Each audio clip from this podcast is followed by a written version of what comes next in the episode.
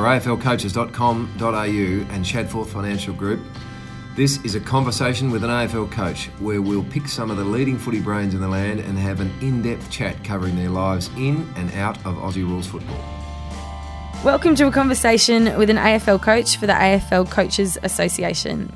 My name is Alicia Eva and I am the vice captain of the Giants AFLW side and also the NEAFL backline coach here at the Giants. And today I have the privilege of speaking to Mr. Alan McConnell, who happens to be the head coach of the AFLW side, the director of coaching here at the Giants, and what people call the grandfather of the club up here in Western Sydney. So, welcome to you, Alan. Thanks, Alicia. It's easy to see who's the boss, isn't it? You know, uh, the um, playing the uh, support role in this conversation. Not at all. You can take the lead. So, Alicia, let's work backwards from your most recent uh, um, uh, achievement, and that is being awarded the uh, AFL Coaches Association Lucky Chicken Egg uh, Scholarship Holder.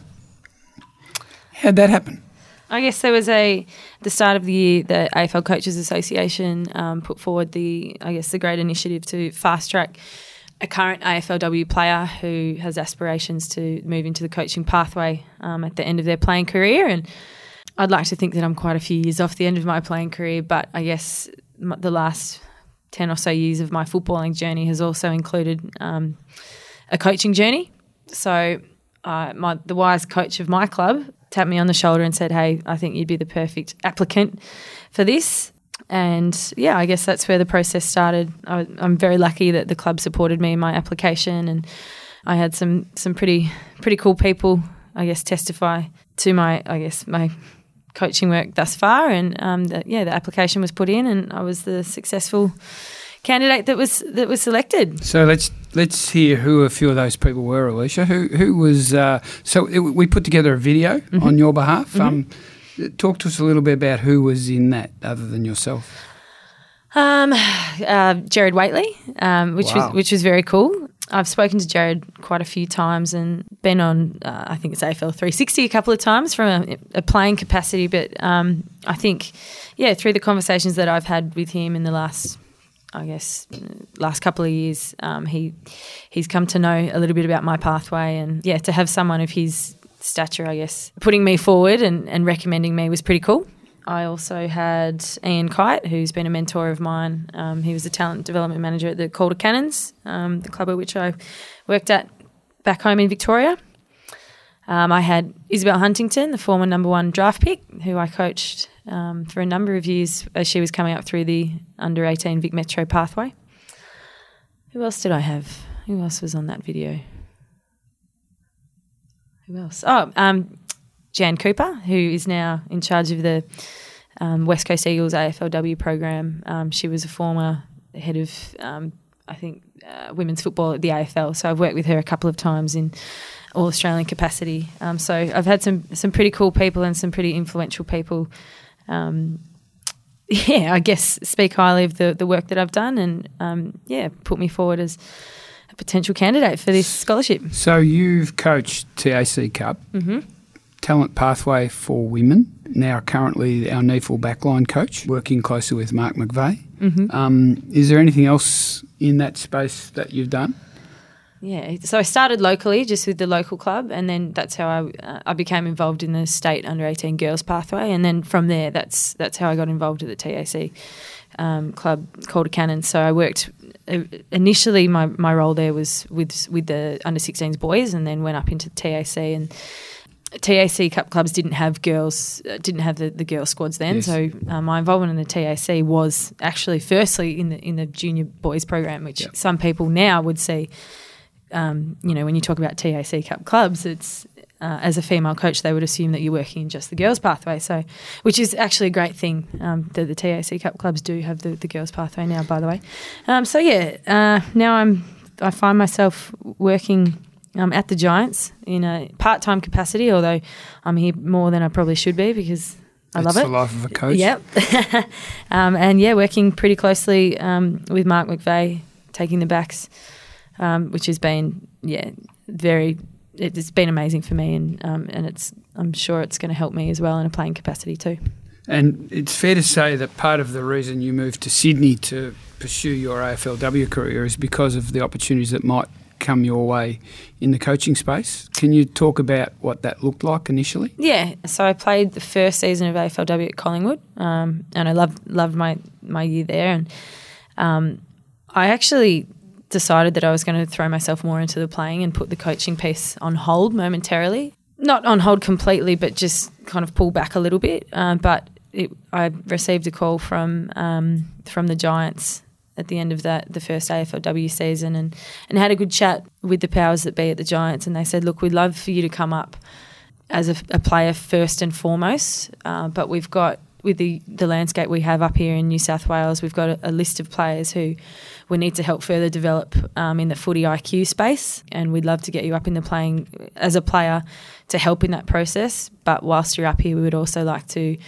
um, offer you a role with our academy program um, and help I guess, um, develop develop your coaching in that space, and then with with the I guess a plan in place to then get you involved um, higher up. In, you know, in, in a NEAFL capacity and so on and so forth. So it was a really tough decision, um, but I, I, I certainly thought it was an opportunity that I couldn't say no to working within an AFL club. Um, I, I, know I originally said, "Oh, I'll put I'll pull back a little bit on the coaching, but um, I, th- I, think I would have been crazy if had I turned down that offer. Yeah. So, what are the aspirations? What do, what do you want to become? I'm going to take your job. no, um, hopefully a few years off.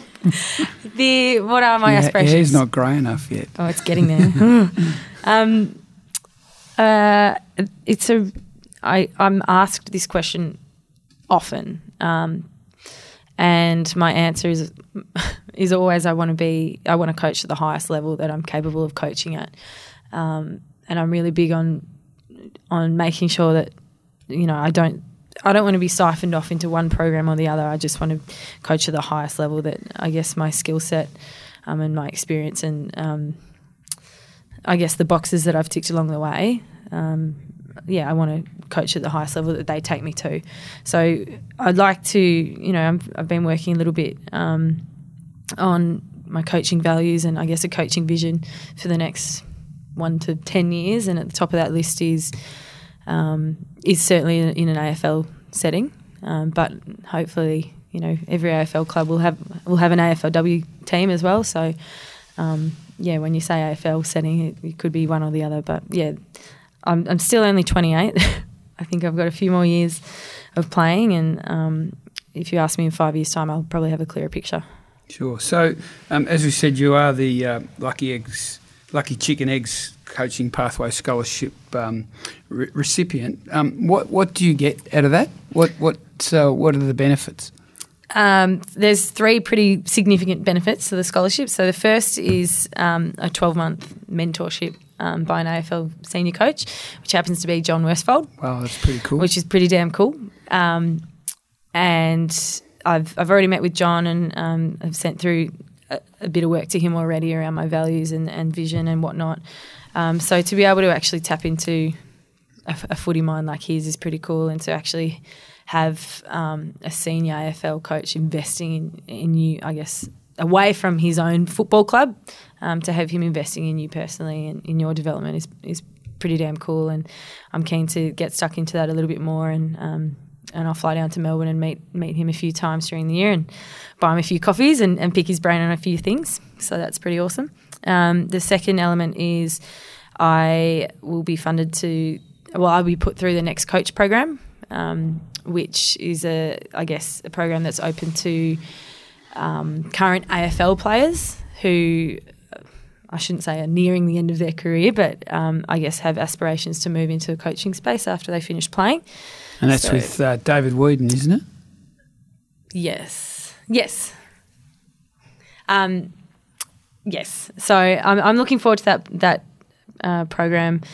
Um, it, it, it, runs over, the, I guess, the 12 months, and um, I don't necessarily have to be in Melbourne um, for those sessions. I can dial in as well, which makes it accessible for me up here in Sydney. Uh, and then the third element, which is pretty cool, is a, a study tour of um, the states later in the year. So the exact details um, are, are yet to be locked away in terms of where you know which organisations I'll be visiting and, and who's going and all of that. But Need anybody to carry your bags? I, uh, yeah, yeah, I, I, I can. Um, yeah, no, I'm very much looking forward to that. I've never been to the states before, um, so yeah, it should be should be a bit of fun. So, how's that for a young woman in a pretty male, sort of traditionally a male space? What's that look like? Um, eh, I'd be lying if I said it hasn't been daunting before. Um, and I, I guess the last 12 months, um, and particularly through this application process, I've been asked that question, and it's something that I've reflected on a lot. Um, and I think I think a lot of my anxieties is brought on by myself, um, just being, I guess, you know, one of the few uh, women who are coaching in an AFL space. It is still, um, I guess, it's not the norm. Um, but in saying that, when I could separate that, um, I, I back in my football IQ entirely. I'm still learning a lot, and that's why being up here has been um, so great for me. Um, I'm I'm still shaping, I guess, my coaching philosophy and values, and um, still working on the different ways I can effectively communicate. Um, and that that has been a challenge. How do I, as a four foot nothing, um, I guess, young woman, communicate um, effectively to, you know, AFL players? Um, and it's again, it's something that is probably probably something that I overthink, and to a lot of the boys that I work with, they don't even think twice about it. But um, in the past, it certainly was. It wasn't the norm. Um, so yeah, but it's fantastic that AFL clubs are, are uh, growing women's involvement across the board, not just in coaching, um, not just with AFLW teams, but with administrators and, and support staff and the like. So Yeah, and look, the truth is, I'm lucky enough to see you do all that, and um, there's no doubt you're a game changer. You know, there's there's no doubt that um, you're going to forge a pathway in a way that perhaps women haven't before in our in our game, and it's amazing to watch. Um, and we're we're very lucky that you're part of our program and, and doing it at our footy club. well, I'd say I'm I feel very lucky to be at the footy club, and I think that is a nice segue, Alan, into I guess your coaching. Um, but we we will get to that uh, after a short break. When you injure yourself, you make an appointment to see a team of doctors, physios, and specialists. But why don't we talk to the professionals when it comes to financial advice? A good advisor will help you budget, sort out your super, and protect your greatest asset, your ability to earn money.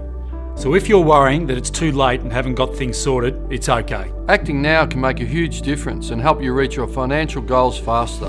This is where Shadforth Financial Group can help.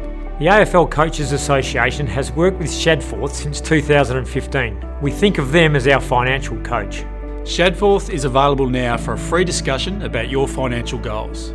Head to sfg.com.au forward slash AFLCA for more.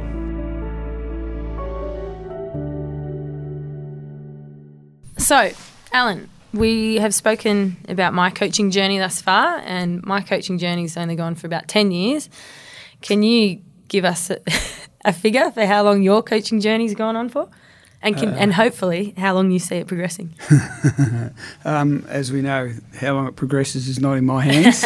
That's uh, the life of a coach. Um, started in 1989. I Sorry. wasn't even born then. Just Sorry, just- that's not right. Sorry, started in um, 1984. I can't even get it right. 1984, I coached uh, in the Eastern District Football League, East Burwood Footy Club. Um, um, was a fantastic club playing first division in those days in the EDFL. Um, um, thought I knew it all. Um, um, got to a final series in the first year and got spanked, absolutely spanked. I think I learnt more in one game as a coach than I learned in the rest of that season, and and we were lucky enough to win it the next year, which was a, just a great experience. When you won it the next year with those learnings, do you think that was off the back of what you had learnt in that final that you got spanked in?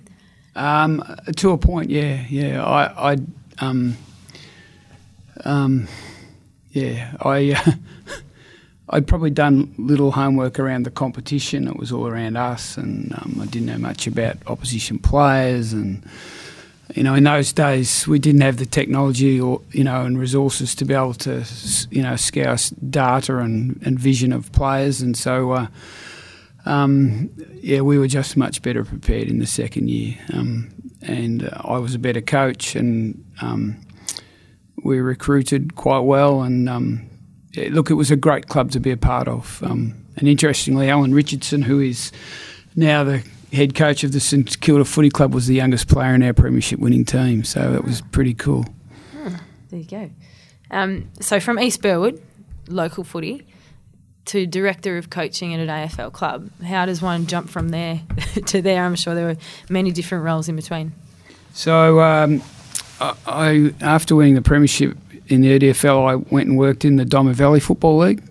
Um, lasted two years. I thought it was a high profile competition. I thought it would be good because I was ambitious. Mm-hmm. Um, got to a grand final and got sacked. Amazing. what did you do wrong? Um, I, I, think you, you, talked earlier about your values and you know as a as a coach, and I think what happened. The reality was that who I was and how I wanted to coach didn't suit that environment. They they they had a different expectation of me as a coach mm-hmm. to the one that I naturally feel I play as the person that I am. Mm-hmm. And um, so, you know, from every poor experience, there is a good learning, and that was one of them. Is that you need to be in an environment where you're suited to the environment, and, and they they want the environment to be where you want it to, to take it. So, um, you know, that was that was um, an interesting experience and put my tail between my legs and went back and co- uh, went back and coached um, um, underage representative teams. Yep.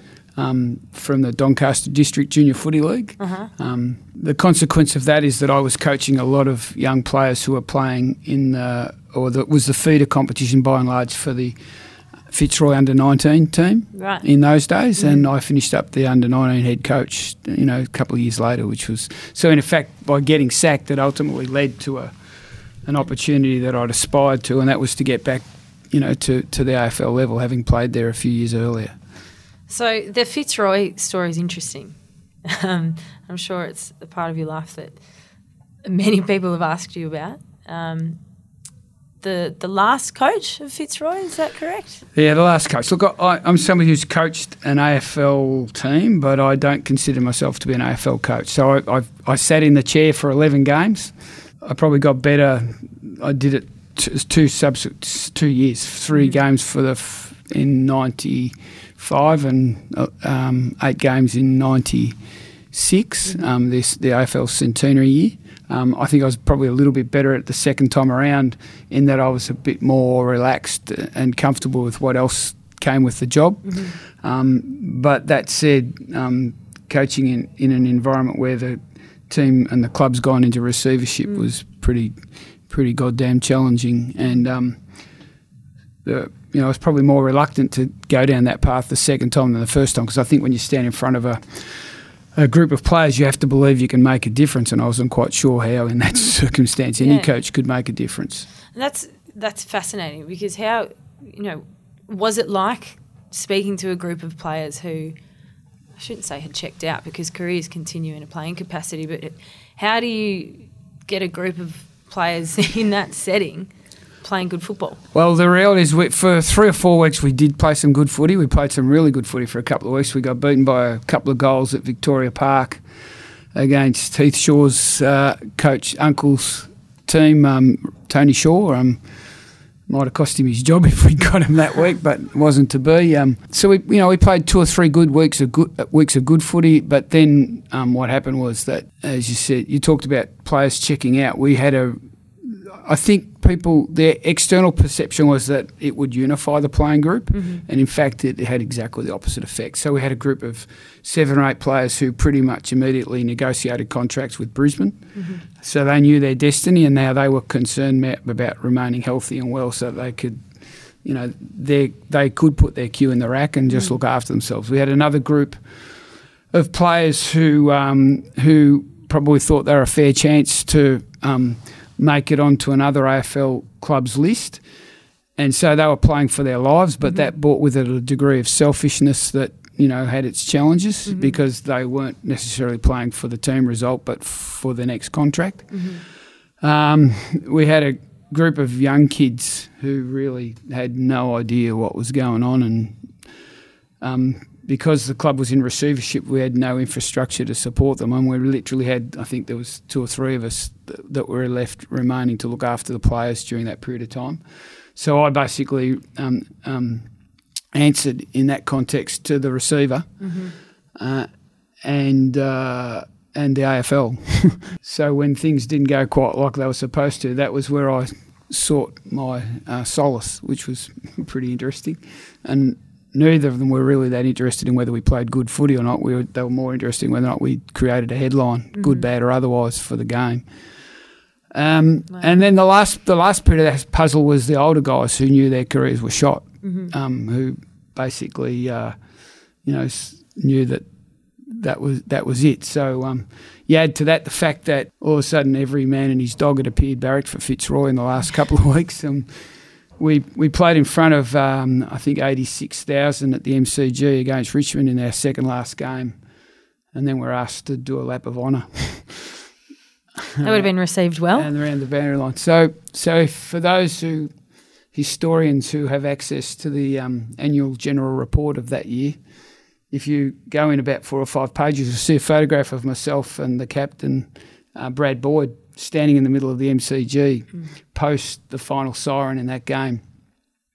And I've got my arm around him, whispering in his ear, and there's a caption at the bottom of the footage talking about the special relationship that exists between um, a captain and his coach. And um, the reality was the captain saying to me, You can get stuffed. There's no chance we're doing a lap of honour. I'm, I'm editing the language a little bit here. There's no chance we're doing a lap of honour. We're, we're embarrassed. We just want to get out of here. And I'm basically saying to beep off. Bad luck. Um, it, the reality is it's the jumper that's doing the lap of honour. We just happen to be the poor fools that are inside them, and so you've got to go around the boundary line. So it was probably the most humiliating experience of my life. Um, um, yeah, it, it was it was tough. Yeah, it was tough, and it was.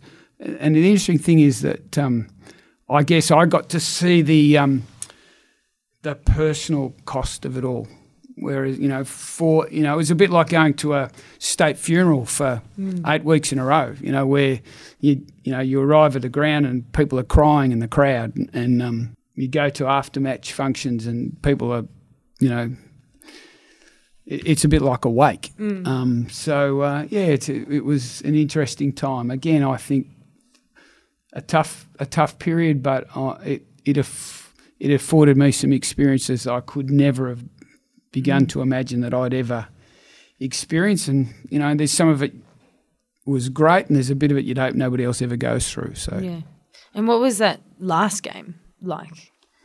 The last Fitzroy, the last game that Fitzroy So played. uh, I've still got the uh, Ansett Airlines was the um, f- um, airline of choice in those days, and I've still got the boarding pass, which has on it Fitzroy Forever, which we were given at the gate to, on the way onto the plane. Um, uh, by then the players were shot. Um, we- I think we got beaten by thirty points or something thereabouts. There was a bit of a sense of relief that it was all over, to be honest. Yeah, because everybody then went their own ways. So uh, uh, it was quite sad in, in a lot of ways, but a, a relief that it was done and dusted, and we'd sort of managed to get through it without too much.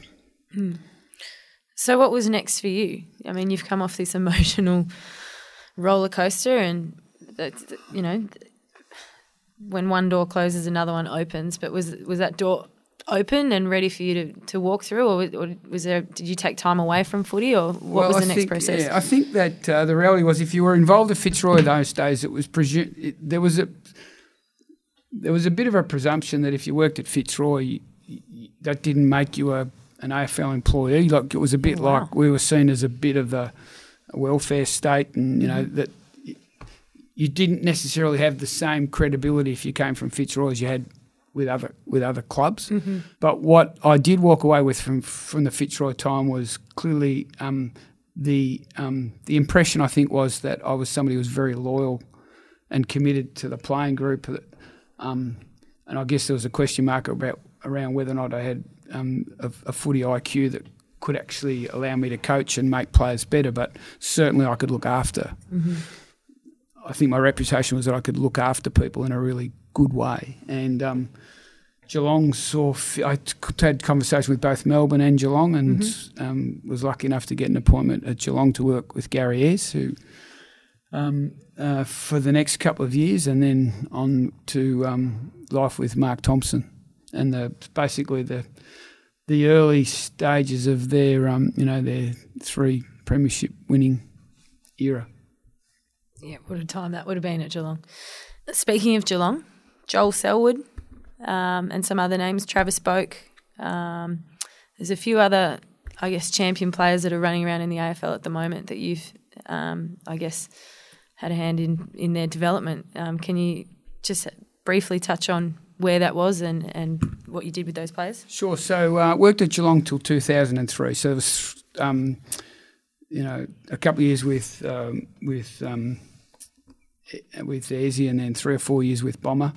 And um, and on the back of that, I was appointed as the AIS AFL Academy head coach, um, which was just a fabulous job. I thought it um, it fitted my skill set really, really well. I mm-hmm. teacher background. Um, um, had coached at that stage for 13 years in at the, at the higher level and um, had a pretty good feel for the game. And um, so here was an opportunity to work with young players from 16 years of age to lead them into a career in the game. And my first day on the job, I um, met the playing group that I'd inherited as part of that program and got on a plane to Ireland to play international rules.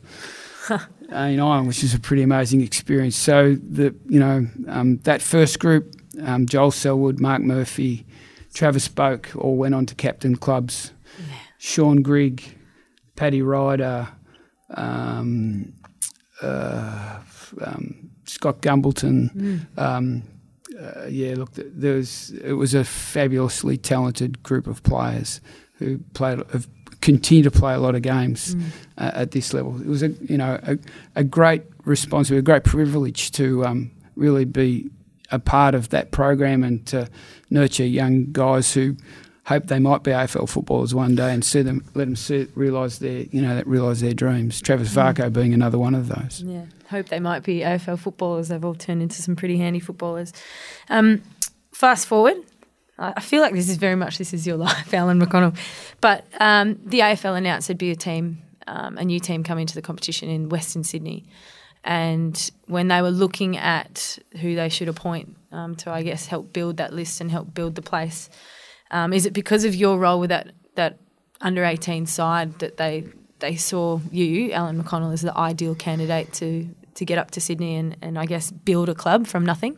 Well, the the the uh, the process was that the the journey to the AFL was going to incorporate a TAC Cup year, a, a, a, year in the state league competition, and then an AFL year, which meant we're obviously looking at in those first couple of years young kids. Mm. So um, my expertise had by then become the development of young talent, and um, and that was obviously what we were going to um, to be working with in those early years. So I was seconded as the first employee of the club to. Uh, to both um, recruit, manage, and coach that that squad. Um, some six months later, um, I'd gone from being the only employee um, f- um, working in the footy section to having a whole lot of bosses, including Gubby Allan and Kevin Sheedy and um, a few other household names. So it was an interesting time to be a part of something completely unique and totally different to where I'd started my AFL career, working with a club that was going down, going, going down the gurgler. actually, I hadn't thought about it that way. That's that's actually quite a unique, and not many coaches would would well probably no coaches in AFL history have been the last coach of a, a club that's gone into receivership and all of a sudden being the first employee of a brand new club. Well, I've talked about it before, and I, I sort of I liken it to being on on a highway and with the, with one club you're going towards the sunset, and mm-hmm. the other one you're sort of heading to the tip.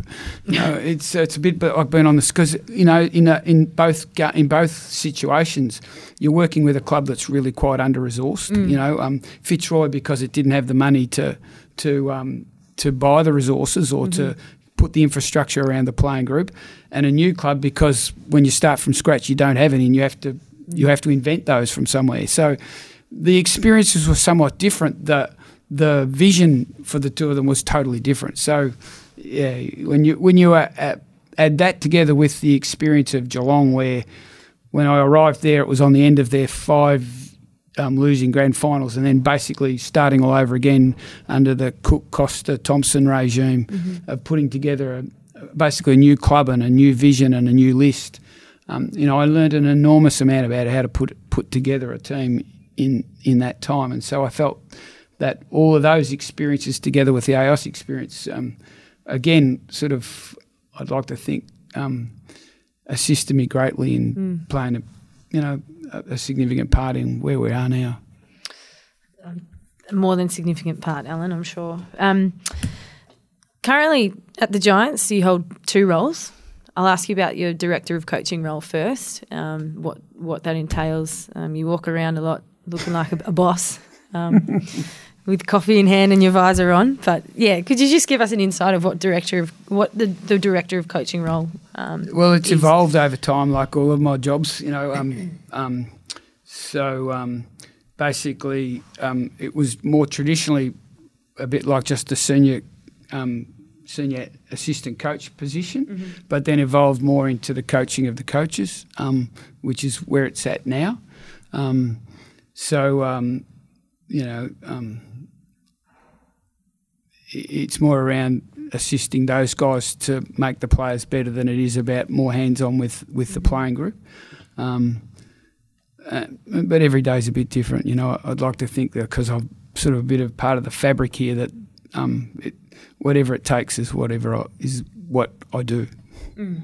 Well, I mean, sitting here listening to you talk about the the coaches you've worked with, Mark Thompson, Gary Ayres, Kevin Sheedy, and now Leon Cameron, and um, it, for me, it's fascinating because, I mean, from an AFLW perspective, um, you're obviously my coach, so I don't want to pump your tyres up too much. But, you know, from an AFLW perspective, we just look at Alan McConnell and go, wow, he's like the greatest thing to happen to our team. Um, but then, yeah, to sit back and also look at the many different coaches you've worked with, it's even more impressive um, because I feel like.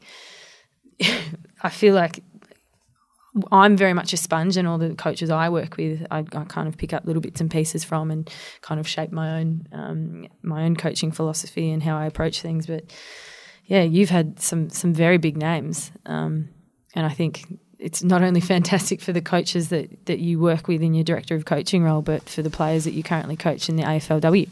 Yeah, look, I've worked with a lot of coaches: Robert Shaw, Mick Nunan, Bernie Quinlan. Um, you know, and, and all of the others that we've talked about. And, and, you know, the truth is they all have their strengths and they all have their vulnerabilities. There's uh, the perfect coach doesn't exist. Um, um, um, and we all do some things better than others. And, um, you know, I, I talked, you, you, talked earlier about your own journey, about the fact that, you know, you're evolving. And I'd like to think that I'm still evolving. You know, like on the back of our AFLW season where we were, you know, a bit disappointing, didn't have the season that we wanted, I, I um, you know, there's been a lot of soul searching and you know a lot of feedback between the playing group and myself and around what we can and need to do differently and better. And um, I'd like to think that I'm, you know, that you know I'll be a better coach next year than I was last year. And, and equally, each job is quite different. You know, like I find it quite easy to sit in the coach's box on game day with the men and be relatively composed and, and add to the composure of that group. And I'm not sure the same's true when I sit in the box on AFLW day and it's on my shoulders. You know, um, it is interesting how that dynamic can change and how it affects you. Well, we'll take a quick break, um, and then when we come back, I'm going to throw some questions at you around the AFLW stuff and hopefully have a bit of a laugh. When you injure yourself, you make an appointment to see a team of doctors, physios, and specialists. But why don't we talk to the professionals when it comes to financial advice? A good advisor will help you budget, sort out your super, and protect your greatest asset, your ability to earn money. So if you're worrying that it's too late and haven't got things sorted, it's okay. Acting now can make a huge difference and help you reach your financial goals faster. This is where Shadforth Financial Group can help. The AFL Coaches Association has worked with Shadforth since 2015. We think of them as our financial coach. Shadforth is available now for a free discussion about your financial goals. Head to sfg.com.au forward slash AFLCA for more. All right, Alan, you have 30 years' experience, or could be more, could be less. I could be making this up. Coaching in, I guess, the, the men's pathway. Um, you took on the reins of the AFLW head coach last year. My first question is why? Uh, I watched our team in year one, and um, I, I was a bit of a skeptic. I think with the, you know, what's this going to be like? I was blown away by the energy at the end of every day when the girls would blow into the building and, you know, giggle and laugh and be full of energy and then get belted and turn up next week and do it all again. You know, it didn't seem to matter whether they won or lost. They uh, they had this amazing energy and zest, and it seemed like it was just great fun.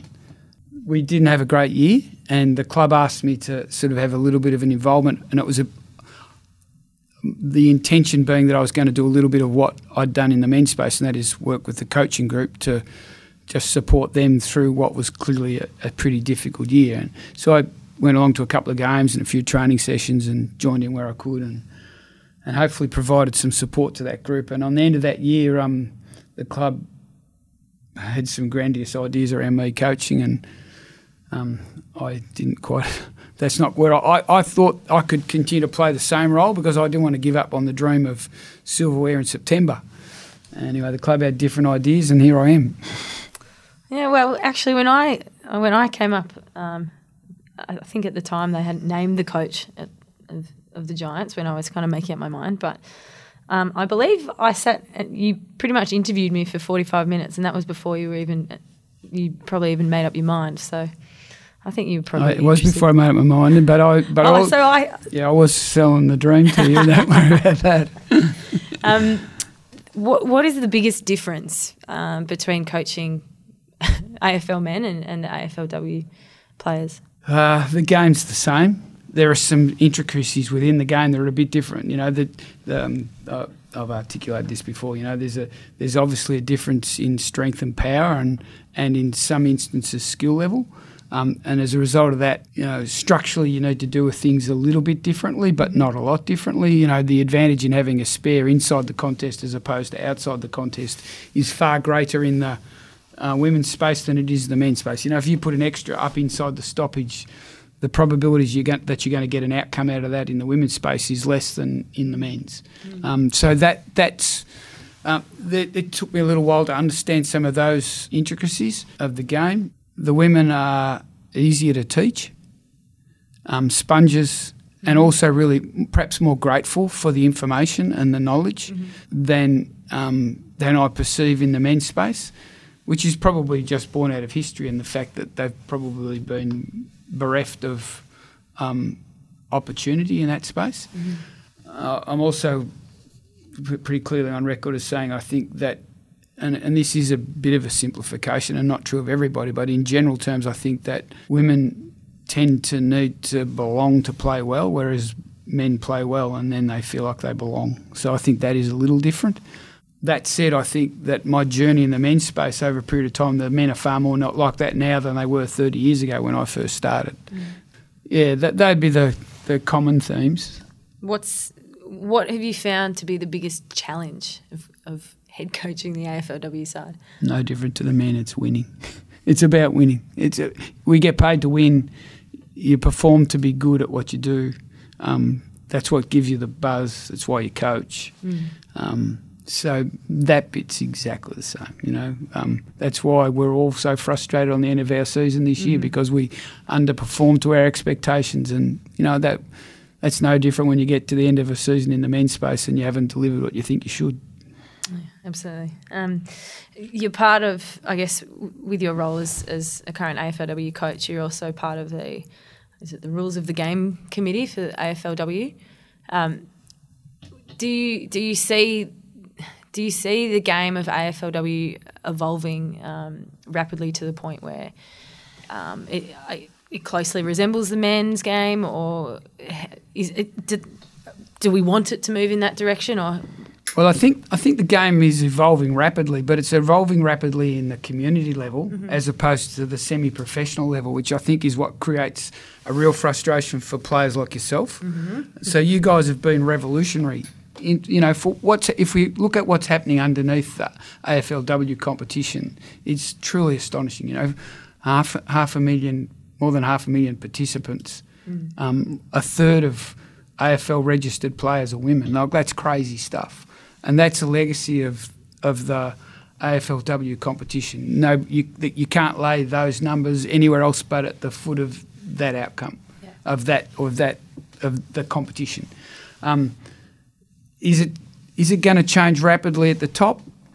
Probably not as rapidly as people want, simply because right now the, the, the shift from semi professional to professional requires um, the support of um, business and and um, and revenue, and so g- generating revenue that will support the growth of the game at the top end um, will come as a result of two things. One, I think a, bet- a better quality product, which is going to come because of what's happening at the community level, um, but also because over time um, the revenue streams will increase. And I think that's where um, patience patience is um, is required, and to what degree are we patient as opposed to um, pushing the boundaries? You know, like the reality is we we went there sooner than everybody thought we were going to, with the with the game at the top end. So. Um, you know, at what stage we go to 18 teams and at what stage we go to a full blown home and away series with everybody playing everybody else. Yeah, I think that's probably going to take a little bit longer than than um, particularly the current players would like. But gee, I, I remember, you know, when I played, I my my life my life as an AFL player was exactly the same as yours. Work all day, train at night, play on the weekends. That's that's a lot. That was my life growing up as a young footballer, playing in what was then the VFL competition. So I, I understand exactly what your life is, but equally, I what I didn't have is something to compare it against that you have, which I know causes great frustration for our um, for our playing group. But I can tell you, I, I feel blessed to be a part of it. Well, we're very lucky to have you. That's- don't want to pump up your tyres. I'm kicking myself for doing that. But um, last one, last question from an AFLW capacity. What are some of the strangest things that you've come across coaching this group that you haven't come across before coaching in the men's pathway? A girl who couldn't mark because she's got Fake tan. fake tan on her hands. Girls, girls are training with um, fake eyelashes. They're new experiences. I feel like as a player, there's been we've experienced a few um, what we term alisms, um, which I guess are analogies that that you I'm more than sure have used um, once or twice before uh, throughout your journey, and when you've you've kind of used them with us, we kind of look at each other and there's a bit of a what is he going on about kind of mentality across the room. So we're still getting used to you um, and some of your old school analogies. What's the best thing about being an AFLW player? Um, the fact that we get to well, that's a very good question. The best thing for me is that I get to play footy at the highest level. Um, and, you know, and you could do that uh, at, at you know, once upon a time for me that was at Melbourne University in the VFL, but I guess now we're playing footy um, and creating a pathway for, for young girls playing Auskick. When I was growing up, David Neitz was my favourite player, and he was up on the wall, and I was never going to be David Neitz. Um, I could play footy until I was 13, 14. Um, and then that would be it until I played senior footy and probably work nine to five and have some other career. But right now, I guess we're forging a pathway and we're creating a future for those girls. And um, yeah, I get to be part of a, an elite environment. I get to access elite facilities and access elite minds. And um, I and think, you're making a living out of footy, yeah, which is pretty cool. yeah, which is pretty cool. um, and I'm and I'm lucky enough that I get to balance that with the coaching piece as well. Yeah.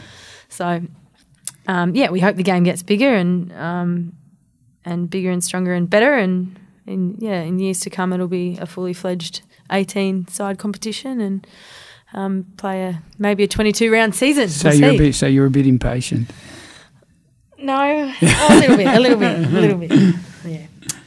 Well, um, Alan, I think we both um, we've both got training to attend to shortly, so we might wrap it up here. But um, it's been a pleasure getting to chat to you in, in this format, and I'm sure there are plenty more stories that I want to um, that I want to get out of you. So maybe down the track we'll we'll have to do this again. And I'm sure all the listeners, listeners can now understand why, when I said I think that Alicia will be a game changer, they they have a bit, bit of a better sense of why I say that. Cheers. When you injure yourself, you make an appointment to see a team of doctors, physios, and specialists. But why don't we talk to the professionals when it comes to financial advice? A good advisor will help you budget, sort out your super, and protect your greatest asset, your ability to earn money. So if you're worrying that it's too late and haven't got things sorted, it's okay. Acting now can make a huge difference and help you reach your financial goals faster. This is where Shadforth Financial Group can help. The AFL Coaches Association has worked with Shadforth since 2015. We think of them as our financial coach. Shadforth is available now for a free discussion about your financial goals. Head to sfg.com.au forward slash AFLCA for more.